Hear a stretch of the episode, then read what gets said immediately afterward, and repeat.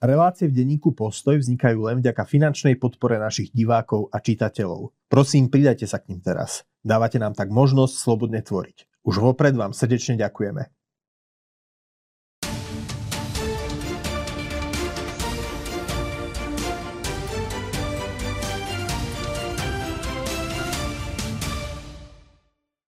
Dobrý deň, milí priatelia. Vzhľadom na vaše pozitívne reakcie budeme pokračovať s našou pravidelnou piatkovou reláciou Volebný postoj aj po voľbách. Akurát sme zmenili názov na debata v redakcii. Našim cieľom je poskytnúť vám náhľad do našich vnútroredakčných diskusí, polemík, častokrát, ktoré sú častokrát aj veľmi vášnivé, takže dúfam, že niečo z tých emócií prenesieme aj do tohto formátu. Vítam opäť šéf-redaktora Postoja Martina Hanusa Ahoj. a jeho zástupcu Joška Majchráka. Moje meno je Lukáš Krivošík. A dnes teda musím sa priznať našim divákom, že e, počas e, počas uh, našej redakčnej týždennej porady. Uh, najväčšie teda také naše, naša výmena názorov ohľadne novej vlády a nominácií za ministrov nevznikla okolo mena Rudolf Huliak, ktorý bol najviac pretras, pretriasaný v médiách, ale vznikla okolo mena novej ministerky kultúry Martiny Šimkovičovej. Ja som teda, uh, ja som teda argumentoval, že to nebude veľká zmena oproti Natálii Milanovej. E, Jozef, dokonca je tu teda ten fenomén, že mnohí, aj naši čitatelia, konzervatívnejší ľudia, e, tak istým spôsobom ich iritovalo, to, že poprední herci sa v kampani veľmi rezolútne postavili na stranu progresívneho Slovenska a mnohí teda takí konzervatívnejší ľudia s takou škodoradosťou tú Martinu Šimkovičovú, tej našej umeleckej avantgarde aj doprajú. Jozef, ty si argumentoval, že tá Šimkovičová nie je šťastná nominácia. Prečo? Áno, ja to aj poviem. A teda ale najskôr poviem to, že ja nie som fanúšikom aktivizmu niektorých predstaviteľov kultúrnej obce, ale napriek tomu si myslím, že akože boj proti tomuto aktivizmu e, by nema, není určujúca agenda toho ministerstva kultúry. Ja si myslím, že to ministerstvo kultúry, hoci sa niekedy berie, že to je také okrajové ministerstvo, veľa škôl tam nevznikne, ale z môjho pohľadu má dôležitú agendu, ktorú sa týka našej histórie našej pamäti.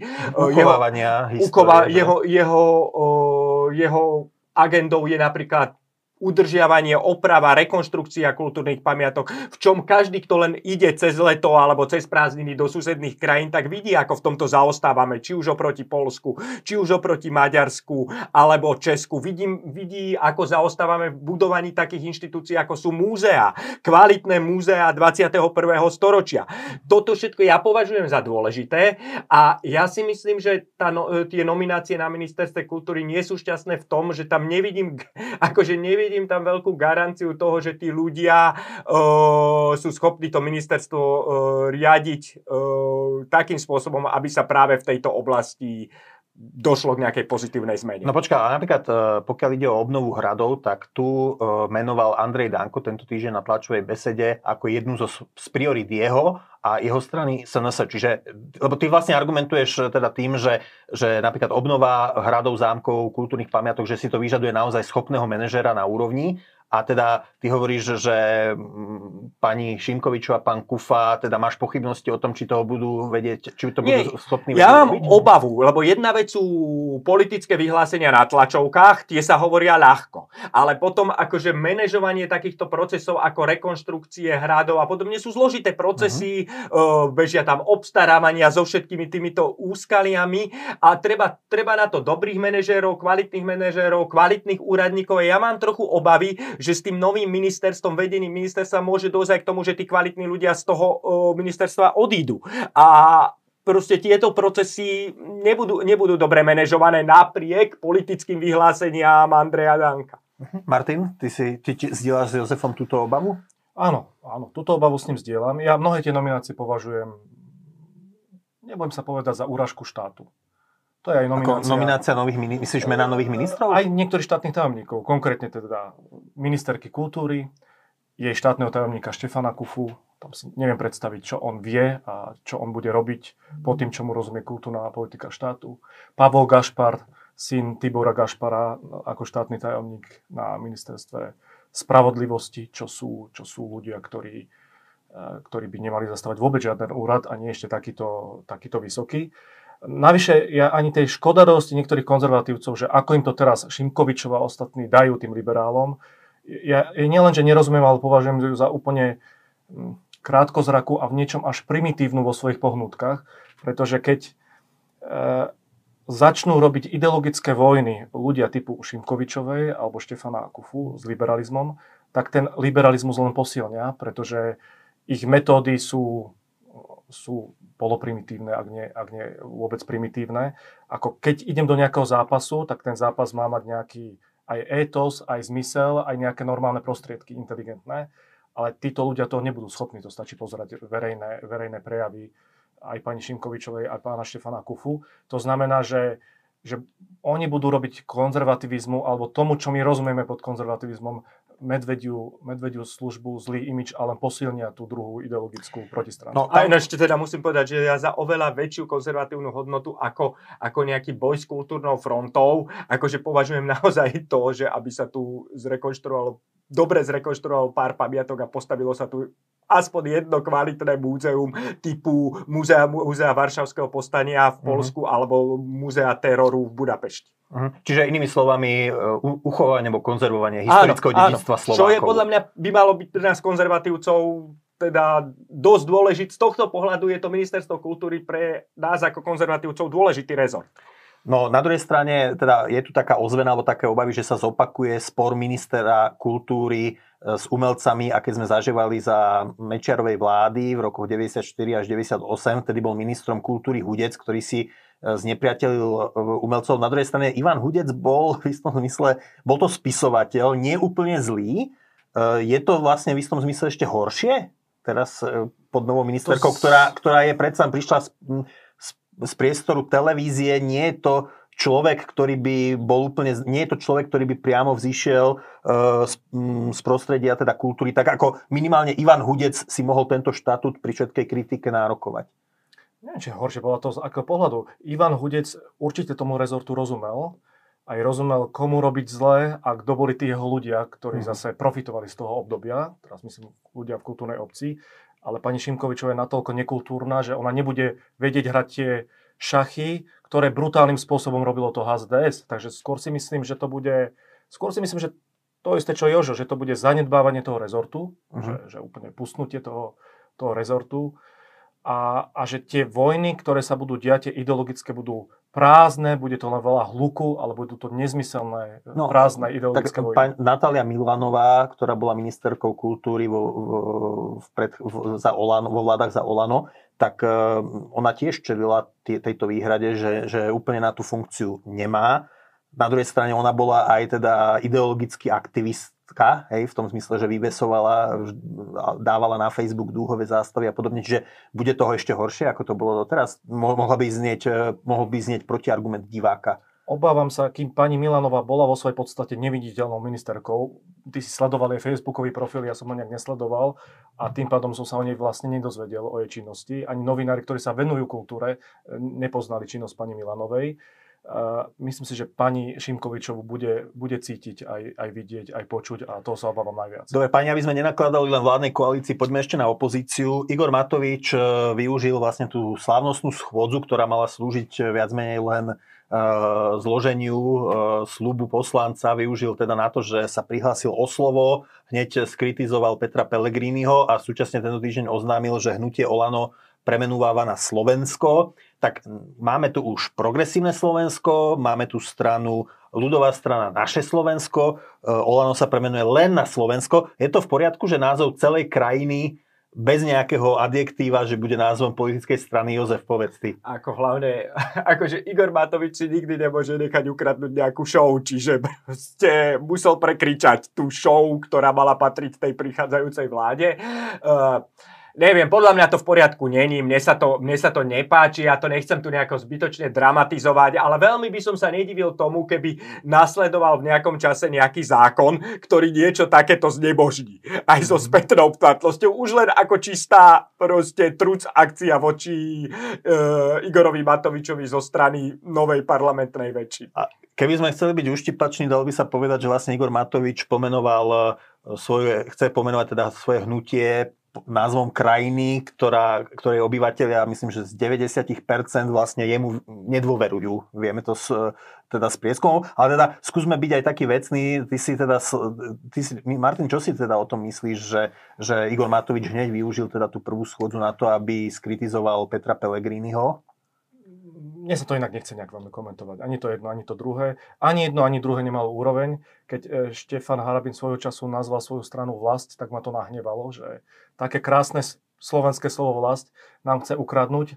Našťastie jeho vlast zhasla a už si to nikto nedáva do spojitosti s jeho stranou. No ale blížia sa prezidentské voľby, ešte môže Áno, znova aj rozsvietiť. Asi ožije zase jeho vlast, e, ale ja si to tiež nenechám. Slovo Slovensko si nenecháme ukradnúť e, Igorom Matovičom. Určite nebudeme písať predseda alebo šéf Slovenska. Mhm. Myslím si, že sa to budeme snažiť nejakými inými tvármi e, tvármi obísť. Dobre páni, tak poďme ešte k ďalším udalostiam tohto týždňa. To je vlastne, e, to je vlastne úloha prezidentky, ktorú zohrala teda pri vymenovaní, nevymenovaní vlády Napokon e, došlo teda k takému možno ústupku zo strany novej vlády voči prezidentskému palácu e, tým, že Rudolf, namiesto Rudolfa Huliaka ide na ministerstvo životného prostredia pán Taraba. Je to dobrá správa, zlá správa. Čo, čo teda s tým argumentom, ktorý sa vznášal voči prezidentke, že teda ak mala Eh, obmedzený politický kapitál na blokovanie jedného ministra, tak mala to využiť pri nevymenovaní eh, a odmietnutí vymenovať Roberta Kaliňáka. Je tu samozrejme aj otázka, či vôbec na to mala právo. Pani, kto chce začať, kto sa chce k tomuto vyjadriť? Jozef? Tak uh, nemohla viesť niekoľko vojen, si myslím prezidentka. Vybrala si uh, Rudolfa Huliaka, ministerstvo životného prostredia. Ja neviem, ja by som možno za tým videl aj to, z akého prostredia prišla. Zrejme tam bol aj nejaká komunikácia s ľuďmi z tohto Enviro sektora, ktorý na ňu, to, čo sa tiež mohlo podpísať pre toto rozhodnutie. Uh, ja na jej mieste by som uh, možno išiel do sporu ohľadom uh, Roberta Kaliňáka. Zdalo, zdalo by sa mi to odvážnejšie, možno aj, možno aj zmysluplnejšie a aj keď šanca na politické víťazstvo by tam asi bola menšia. Ja si myslím, že z tohto pohľadu to ani e, v prípade Roberta Fica, Robert Fico síce prezidentku kritizoval, ale bolo to trošku taká povinná kritika a myslím si, že sa celkom v smere potešili, že prezidentka si z tých málo, možno jediného žetonu, ktorý mala, vybrala práve Rudolfa Huliaka a nie niekoho iného. Martin, neskončí to napokon tak, že od 1. januára budeme mať ministra životného prostredia menom Rudolf Huliak a Tomáš Taraba bude novým ministrom na novom ministerstve cestovného ruchu? O tom sa už v kúloroch e, šepka, že napokon to v SNS vyriešia takto, že keď vznikne to nové ministerstvo, tak Taraba preskočí naň a životné prostredie potom uvoľní Huliakovi, kde už prezidentka bude mať menšie právomoci to blokovať, ako mala ako mala teraz. Ja sa priznám, že som od prezidentky čakal vyššiu hru. Uh-huh. Minimálne v tej symbolickej rovine, pretože e, to, že nedá nejako najavo, že tá nominácia Roberta Kaliňáka, človeka, ktorý pred dvoma, troma rokmi bol zničený politicky, morálne, po všetkých možných stránkach, že to nedá nejako najavo, ani v tej symbolickej rovine, verbálne pri odovzdávaní proste premiérskeho dekretu alebo predtým, tak to som, to som nečakal, že Eh, bude mať z Fica až také obavy. Ono je vidieť, že tá psychológia hrá v tej politike vždy veľmi dôležitú rolu. Naozaj, Fico je jasný víťaz, triumfátor volieb. Ona je v podstate už rezignovaná prezidentka, pretože, pretože rezignovala na ďalší zápas. No na druhej strane práve to by ju oslobodzovalo, to by ju malo oslobodzovať ano, a rozvezovať jej ruky, že už nemusí kandidovať a môže naplno proste, bez ohľadu na verejnú mienku, robiť politiku. Len bojová morálka je v politike dôležitá a tá bojová morálka v prezidentskom paláci je nulová alebo blízko bodu mrazu, kým smer by bolo jasné, keby sa prezidentka pustila do tejto hry s Kaliňákom, tak Robert Fico, kým pri Huliakovi sa vlastne potešil, že mu to, že to mohol týmto spôsobom vyriešiť, lebo v smere tiež nechceli Huliaka ani, ani v hlase E, tak tuto by on napriehal všetky sily do takéhoto sporu o Kaliňáka s prezidentkou a prezidentka vedela, že by ju to, že by ju to, že by ju to dlhodobo mohlo paralizovať. Takže ja rozumiem tomu, že nešla do ostrého súboja, ale predpokladal som aspoň symbolický súboj. Teda, že dá najavo, že toto sa jej nepáči a že celá verejnosť má podrobne sledovať dianie okolo Roberta Kaliňáka, ale neurobila ani toto. Ako, treba si ešte povedať, že ona aj politicky veľké možnosti nemala naozaj. Mhm. Aj keby to blokovala, čo by bolo možno blokovanie na niekoľko týždňov, tak napokon by to Fico mohol vyriešiť tak, že tam nominuje niekoho iného a Kaliňák sa vráti neskôr.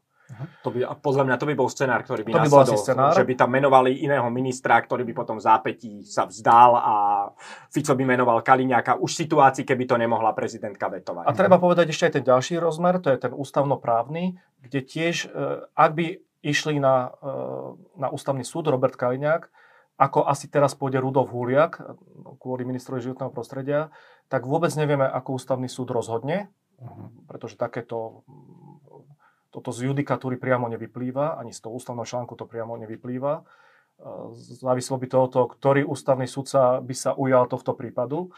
E, To znamená, aj tu by bola veľká šanca, že prezidentka prehrá a bude napokon ako keby pokorená na záver svojho prezidentského obdobia. Preto som celkom rozumel, rozumel tomu, že prezidentka nejde hlavou proti múru alebo do veľkého konfliktu, ale že to až takto nechá vyšumieť a, a v podstate tým huliakom trošku pomôže aj smeru, aj hlasu. Čakal som, čakal som teda väčší odpor alebo väčšiu re- rezistenciu. Ja by som bol inak celkom aj rád, keby, keby Rudolf Huliak podal ústavnú sťažnosť, aby sa už konečne akože vyriešila tá debata okolo toho, že okolo tejto kompetencie prezidentky, lebo to je stále tam, nie je to úplne jasné a tie niektoré interpretácie sa rôzne a niektoré typu, že prezidentka síce môž, mohla vetovať, vetovať Rudolfa Huliaka, ale ak by už vetovala aj Roberta Kaliňaka, už by to bolo e, nerešpektovanie výsledku voli a sú neudržateľné podľa mňa. Čiže bolo by asi na čase, aby aj ústavný súd to nejakým arbitrálnym spôsobom e, rozlúskol. Martin, nie je to, ne, nesvedčí o tom troška, že tá slávobrana, ktorá sa vytvore, vytvárala Zuzane Čaputovej, najmä zo strany progresívnych médií, ktoré uh, teda hovorili, že naozaj, že ona je ako prvá žena v prezidentskom úrade, je a reprezentuje v zahraničí Slovensko veľmi dobre, to je treba uznať, že napokon je v politike, v domácej politike slabým hráčom a že pravdu potom majú ľudia, ako je teda bývalý protikandidát pán Mistrik, ktorý ju veľmi to je politické pôsobenie kritizujú, či už v tom zmysle, že, že svojho času robila obštrukcie e, s nevymenovaním e, Daniela Lipšica na post e, generálneho prokuratúra. Dostali sme, dostali sme pána Žilinku s tým, že teda napokon aj sama sa rezignovala na kandidatúru na druhé volebné obdobie. Teraz vidíme, že, že prezidentka nemá ani takú tú, ten drive nejakým spôsobom zápasiť e, s tou Ficovou vládou do konca svojho mandátu, hoci už má rozviazané ruky, že, že nemá napokon e, mistrik pravdu v tom, že naozaj prezidentka je vnútropoliticky slabá, aj keď samozrejme zahranično-politicky je, e, je reprezentatívna? Mm, Nechcel by som ju hodnotiť veľmi príkro, pretože určite platí to, že bola prezidentkou vo veľmi ťažkej dobe, Hmm. aj kvôli vzťahu s tou bývalou vládou, kvôli tomu všetkému, čo sa dialo, aj kvôli tomu, ako Robert Fico frontálnym útokom v podstate už dva roky nepretržite útočí na prezidentku spôsobom, aký si pamätáme naposledy asi z 90. rokov, e, myslím, myslím v tej verbálnej, verbálnej rovine. Ale ak to niečo ukazuje, tak to nepochybne ukazuje to, aká je v politike dôležitá odolnosť. Že nestačí byť, ako sa tu roky hlásalo, že potrebujeme slušných ľudí, odborníkov. Teraz tu máme, akorát odchádza vláda odborníkov, Tým by som potom nepochybne ukončiť, áno. veľmi veľa slušných ľudí, aj, aj dobrých odborníkov, technokratov. Napriek tomu tá vláda nepodala dobrý politický výkon. K tomu sa A, a dostaneme. prezidentka naozaj v politike je kľúčová proste odolnosť. To teraz vidíme na príbehu Asi aj nášho- vytrvalosť. nášho Fénixa slovenského Roberta Fica, ktorý sa teraz štvrtýkrát ujíma moci. A túto odolnosť prezidentka nemala takú, ako asi žiada táto doba. A Ale to urobila teda, treba treba povedať, pomenovať. že urobila aj politické chyby. Napríklad tie jej odkazy Danielovi Lipšicovi, e, že ho nemenuje, ak by kandidoval na generálneho prokurátora, sa ukázali ako chyba. To bol chybný odhad e, situácie. A napríklad voli, e, politici Olano by, by kritizovali zrejme aj jej úlohu v odvolaní Igora Matoviča a v tom, že teda a neskôr aj v páde vlády e, Eduarda Hegera e, zase Smer by kritizoval teda to, že išla do, do, do e, úradníckej vlády, čiže, čiže ako aj toto sú zrejme dôvody možno na kritiku jej politického Áno, však urobila chyby. Každý politik urobí nejaké chyby. Boli aj ďalšie, aj to odvolanie Ivana Šimka, alebo proste Mm. podľa mňa to neboli úplne šťastné politické kroky. Áno. Čiže má, má Mistrik pravdu? No v tom, že, že prezidentka urobila aj politické chyby vo vzťahu k vnútornej politike, áno, ja si to myslím takisto, ale zároveň, ktorý politik nerobí aj, e, nerobí aj chyby a no, akože neboli to zase nejaké chyby, ktoré by boli úplne, úplne fatálne. Ne, nemyslím si takto. Ak sme sa tu bavili o úražke štátu a, a úradov, tak ja si nemyslím, že prezidentka Čaputová urážala štát ona mala formát na vykonávanie mm. tejto funkcie, dobre nás reprezentovala v zahraničí, aj doma, volila častokrát možno niekedy až príliš umiernené riešenia, hoci niektorí vnímali tie isté umiernené riešenia ako radikálne, ale ja si nemyslím, že ona bola destabilizačným faktorom slovenskej politike, to rozhodne nie. Mm-hmm. Dokonca by som ju aj ochránil pred tou kritikou zo strany Igora Matoviča, najmä v posledných dňoch, keď sa tvrdo do nej púšťa za to, ako nechala prísť Kaliňáka a Fica k moci No ale tá, to maslo na hlave má oveľa väčšie Igor Matovič. Tak si spomeňme, pred voľby marec 2020 on aj sme rodina, čo boli tandem mocenský, mali koľko? 33-34% dokopy. Teraz mali koľko dokopy? E, tieto dve strany 11%. Aj to Igor Matovič preliezol vďaka, vďaka romským hlasom do parlamentu. A bitke s Kaliňákom. Alebo potičke, no. Možno potičke. aj vďaka tej potičke, ale proste títo ľudia nesú hlavnú zodpovednosť za to, že sa Robert Fico vráti, vracia v tejto sile. Nie Zuzana Čaputová. Uh-huh. Jozef, ešte teda taká posledná otázka na teba. Ty si teda veľmi šťavnato uh, ohodnotil aj, uh, aj odchádzajúcu vládu Ludovita Odora, vláda odborníkov, úradnícka vláda prvá vlastne v našich uh, novodobých dejinách a súčasne si napísal komentár o tvojich očakávaniach ohľadne tej prichádzajúcej vlády, tak mohol by si to pár vetami ešte na záver uzavrieť, teda zhodnotiť končiacu vládu Ludovita Odora a možno tvoje očakávania z tej, z tej budúcej na základe toho, čo si tento týždeň písal? No, akože ja to možno použijem, ten citá, e, použijem na zhodnotenie tej úradníckej vlády citát Miroslava Kalouska, bývalého českého politika, ministra financí, ktorý o úradníckých vládach všeobecne hovorí, že sú to, vlá, vlá, že sú to z pohľadu riadenia krajiny, že, sú to, že je to strata času. Mhm. A to tak naozaj je, lebo tie úradnícke vlády, uh, hoci môžu mať sebe lepšie úmysly a zámery, často nemajú politickú silu, aby ich dokázali presadiť. Čiže takto sa to ukázalo aj v prípade, v prípade vlády e, Ľudovita Odora. Proste vláda, ktorá nedokáže v parlamente vylobovať a presadiť ani skrátenie ordinačných hodín pohotovosti, no to vypovedá samo za seba. Mm-hmm. Takže uh, Martin, teda, aby sme to zhrnuli, v politike je dôležitý nielen obsah, ale v tej najvyššej asi aj forma, lebo štát má svoju závažnosť a štátne funkcie majú svoju závažnosť. Podľa teba uh, utrpela tá povesť Ludovita Odora, ktorú mal, keď bol ako nestranný odborník a utrpela možno, utrpelo možno aj to, že smeráci ho teraz už nebudú tak príjmať jeho radu, lebo my vieme o tom, že 10 rokov dozadu Ludovit Odor bol rešpektovaný aj v radoch Smeru a myslíš, že teda istým spôsobom si to Ludovit Odor pokazil tým, že bol na čele úradníckej vlády, ktorá, ktorá bola naozaj vnímaná ako málo aktívna? Neviem, ja si myslím, že Ludovit Odor môže mať dobre našlepnuté na nejakú zahraničnú kariéru, kde mm-hmm. možno nebudeme ani potrebovať nomináciu zo strany Smeru. A ak bude, tak sa možno s nejakými pragmatikmi v smere aj na niečom dohodne. Ja ho inak vôbec nevnímam po týchto mesiacoch ako nejakého lúzra. Že by sme mohli nie, nie, to som tak nemyslel. Len teda, že, že či on sám uh, možno neurobil chybu, že do toho išiel. Ja si myslím, že on je schopný človek, schopný ekonóm. Um, ktorý sa asi snažil, ako ho poznám, aj ako ho vnímam, proste nepochybne veľmi veľa pracoval, mnohé veci vedel nejak technokraticky zariadiť. Ale ono v podstate už tie očakávania v máji, keď prichádzala táto vláda, vláda v máji, v júni, boli až smiešne, keď som čítal, čítal niektoré nadpisy v istých médiách. Ja som sa vtedy rozprával s ľuďmi okolo prezidentskej, e, z prezidentskej kancelárie alebo okolo prezidentky a oni sami boli z toho nešťastní, lebo videli, že tie očakávania sú nereálne. Že jednoducho Uh, úradnícka vláda, ktorá nemá žiadnu podporu v parlamente, vo volebnej kampani, ktorú modeluje Robert Fico, z princípu nemôže žiariť. Mm. Napokon bola možno ešte trochu horšia, než boli aj moje skromné očakávania, pretože sme videli, migračná kríza, nevedeli nejako reagovať, mm. lebo človek musí mať politický cit. Keď ste ministrom, premiérom, kľúčové je mať politický cit pre... Že aj bol kritizovaný to, napríklad premiér, krajina. že teda ministri neboli na východnom Slovensku po zemetrasení, že?